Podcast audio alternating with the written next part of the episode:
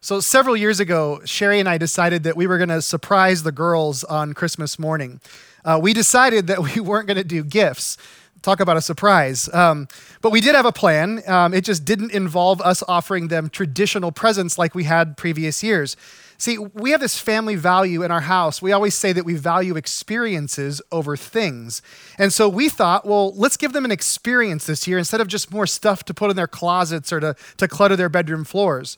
So on Christmas morning, we always have this tradition every single year. The, the girls sort of wake up. We usually wake them up at some time in the morning and they're sort of sleepy and they come out and we get the stockings and they begin to unpack their stockings sort of while they're waking up. They're in their pajamas and we're kind of beginning our day this way.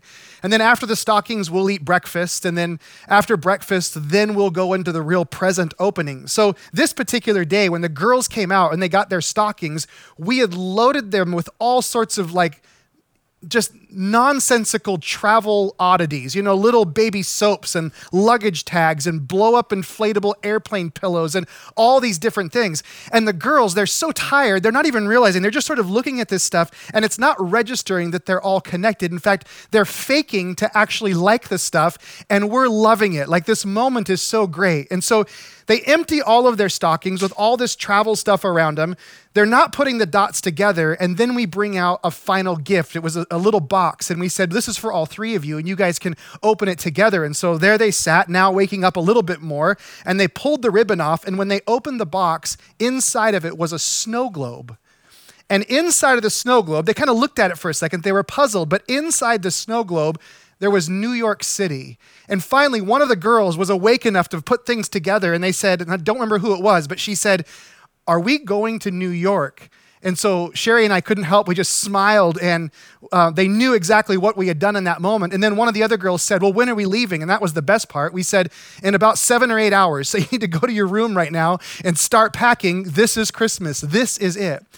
I have to say that that surprise and shocking them in that way was one of the best Christmases that we've ever had. I love that whole aspect of surprising people around Christmas.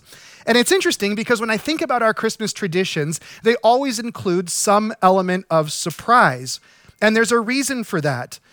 The Christmas story is literally loaded with surprises and these shocking twists.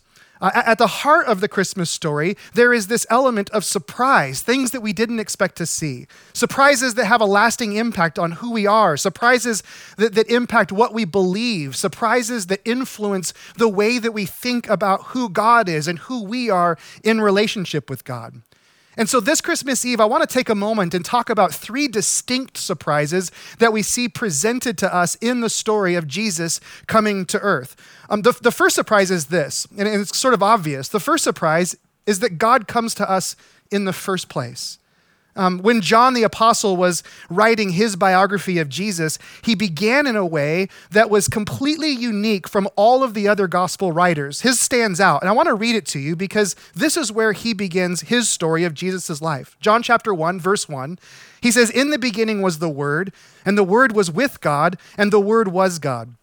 He was in the beginning with God, and all things were made through him, and without him was not anything made that was made. In him was life, and the life was the light of men. The light shines in darkness, and the darkness has not overcome it." So John begins his story of Jesus in a very different place than the other biographers. He, they begin with the story of a baby being born, but John begins in this cosmic realm. In fact, there's this rich concept that's embedded in what he's saying here. There's a sort of deep philosophical meaning. He, he chooses a vocabulary word very carefully, and he starts by saying, "In the beginning was the Word." Now, in the Greek language, the word for word is the Greek word logos. And the moment that John said logos, the moment his audience heard this, they were hooked. He had their attention. Because the ancient Hebrews, for example, who would have been one of the groups hearing this, they spent a lot of time talking about this idea of the word or the logos. Um, from a Jewish point of view, the logos would have been understood like the divine wisdom of God. They would have called it literally the Word of God, or they would have referred to the Torah, frequently thinking of the Torah as the logos of God. It was the Word that brought life into being. For them, God's Word ordered all that is, all that was around them. That's one group. Now, the other group that would have been hearing this would have been the Greeks, and John dove headfirst into deep philosophical waters with the Greeks when he used this word. Um, the Greek philosophers also used logos to describe the spoken word, but they also used it to describe the unspoken word, to describe the words that are still in our mind, the logos that we would call reason. So the Greeks, whether it was Plato or Heraclitus or, or others, they would use this word to describe this sort of rational principle that governs the universe. So, so John starts his biography and starts with this phrase, in the beginning was the Logos, and he's connecting with his audience and he's connecting all of the dots. The Logos is who holds all things together. The Logos is why our D N A stays intact and doesn't dissolve. The Logos explains the seemingly unexplainable things that we observe in our universe. The Logos is why you're alive and conscious and, and on a planet that's spinning and moving through space at thousands of miles an hour. The Logos is behind all of this. So, so the folks that would have been reading this for the first time, when they were hearing this, when they were seeing this, odds are they would have just nodded their head in agreement. They would have said, yeah, you're right. In the beginning was this thing called the Logos. But they never would have seen what was coming next. A few sentences later, he gives them this massive surprise. He keeps talking about the word, but then he adds something in verse fourteen, and I want you to hear what he says. He says, and the word, the Logos, became flesh and dwelt among us, and we have seen his glory, glory as the only Son from the Father, full of grace and truth. Now, this sounds spectacular, but again, the words he chooses to use present this radical and unexpected concept to us. First, um, he says that the word becomes flesh. So this divine force, this divine reason, this divine entity that people were acknowledging was out there, that they're agreeing that he's behind all of these things, he's saying, no, no, this Logos that was out there has become flesh, has dwelt among us. That in itself is remarkable. But then he goes even further. Um, for you to really understand how surprising this is, how even controversial this is, you have to know this. There are two common words in the Greek language to describe this physical thing that we have one word for in our culture called the body. Um, The, the word soma is, is a common word. It's sort of a beautiful word to describe the body. It's a clean word. It's a nice word. The word soma is, is the word that the Apostle Paul uses when he talks about the church being the body of Christ, the soma of Christ. But here's what's interesting. When John talks about the Logos of the universe becoming flesh, he uses a different word. He uses the Greek word sarx. The Greek word sarx is loaded. Sarx in this culture is a crude term. It's, it's a crass way of referring to the body. It's earthy, it's gritty. Sarx is a little bit shady. It's sort of describing the brokenness. In fact, oftentimes when the biblical writers are talking about the broken flesh of humanity, they use the word sarx. And what John is saying is that the Logos of the universe, the divine wisdom, the word became gritty, became a part of the grime, became human. So why did he choose sarx instead of soma? Why would the word become or embody or take on sarx? Well, he's making a point to us. He's making a point that this God is comfortable with the messiness. This God is comfortable with the sarx. The word becomes sarx. God is, is okay entering into the realm of the awkward and the gritty. God will enter into the realm of the brokenness of life. He will, he'll touch the scars and feel the pain. God is in the realm of working among dysfunctional families and messed up lives. He, he's not just up there. He's not just out there removed in some sort of place where we don't understand who he is. God moves toward us. He moves with us. He gets in the mess, in the middle of this. Logos becomes sarx and made his dwelling among us. That's a very specific idea that's, that's being presented here. This is a word um, When, when he says that God made his dwelling among us, he's saying that God tented among us. God set up his tent among us. In other words, God set up camp with us. God made his dwelling among the people. Th- this idea that God is out there, this idea that God is distant, that God doesn't want to have anything to do with, with the fleshly realities that we deal with, has never been a part of the biblical narrative. That's actually our invention. We're the ones who have drawn that conclusion. God dwelling among his people is what he's been trying to show them all the way. This has always been the way that it is. God moves towards the fleshly, messy, awkward moments of humanity. And at some point, we have to stop and capture the beauty of this moment that in Bethlehem, a baby is born, a child comes to us, but this child represents God moving towards us no matter where we are. That is the biggest surprise that we see in all of this. God coming to us. But it's not just that. It's also the manner in which he comes to us. You know, the gods of the past, um, the gods throughout history, they would announce themselves. You know, when you read the literature, they would announce themselves when they arrived. It was lightning and thunder. It was storms and earthquakes and fires. Um, the gods of the past, they, they thundered their way into the moment. They came to the front door. They beat on the door. They rang the doorbell. They made an, a proclamation that they were present. They, they honked their horn in the driveway as they pulled up to the house. That's how the gods of the past entered into the scene. To, to most people living in the first century, and, and maybe even a bunch of people living today, God was demanding and attention hungry and angry. And if not angry, if, if maybe you say, well, I don't think he's angry, at least we say he's distant, distant from us and maybe a little bit disappointed. But not this God. This God is different. I want you to hear how this God enters the scene. Think about this as his statement of entrance. In Luke chapter two, verse one, uh, Luke writes his biography of Jesus and says, "In those days, a decree went out from Caesar Augustus that all the world should be registered. This was the first registration when Quirinius was governor of Syria, and all went to be registered, each to his own town. And Joseph also went up from Galilee, from the town of Nazareth, to Judea, to the city of David, which is called Bethlehem, because he was of the house and the lineage of David, to be registered with Mary, his betrothed, who was with child. And while they were there, the time came for her to give birth, and she gave birth to her firstborn son, wrapped him in swaddling cloths, and laid him in a manger, because there was no place for them in the inn." This story clearly is about an entirely different kind of God. This God does not thunder onto the scene. This God sneaks in through the back door. This God shows up as a baby in a manger. This God comes quietly in the bosom of this scared teenage girl. This is a story about a completely different kind of divine.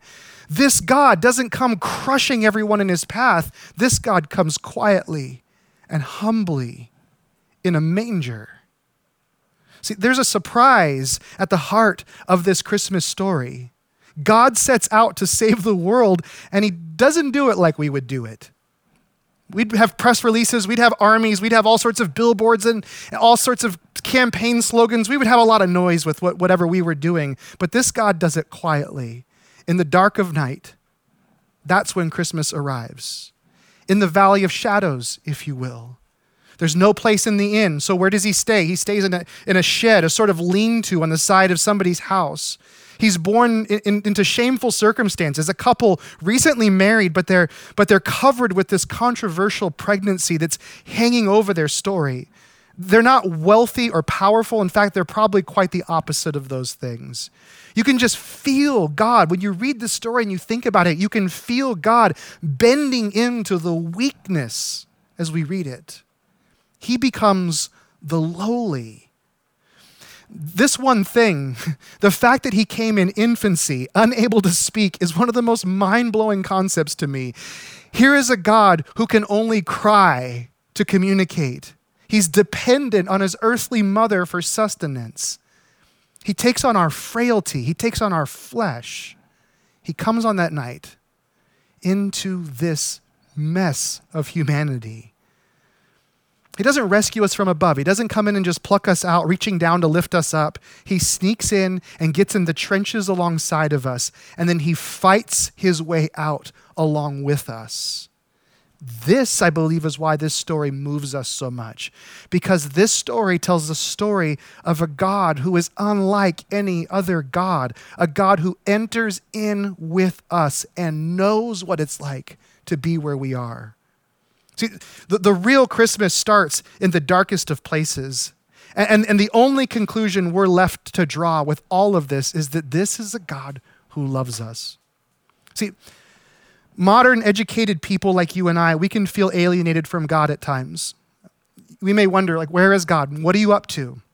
But when you see this story, when you pull back the veneer and you look past the paper and the ribbon, you see a God who is near to us. And when you really begin to see the story that's being told, when you really start to understand this, you realize he's right here with us. In fact, the, the greatest surprise, I think, in all of this may not be the fact that he arrived or the manner in which he arrived, but maybe the greatest surprise is the reality that this God who entered space and time then still does today. See, this was never intended to be just some sort of nostalgic story that we pause to remember once a year. Like we look back fondly at this thing, like that was nice when God did that thing. No, this is a story that God tells to show us who he has been and who he will always be. This is a story that continues. In fact, let me go back to John's biography of Jesus again. When John was introducing Jesus, he referred to him in a new way that I think speaks to our present reality and the fact that God is still coming to us. In verse one, again, of John, chap- John chapter one, verse nine, he says this, he says, "The true light, which gives light to everyone, was coming into the world. He was in the world, and the world was made through him, yet the world did not know him.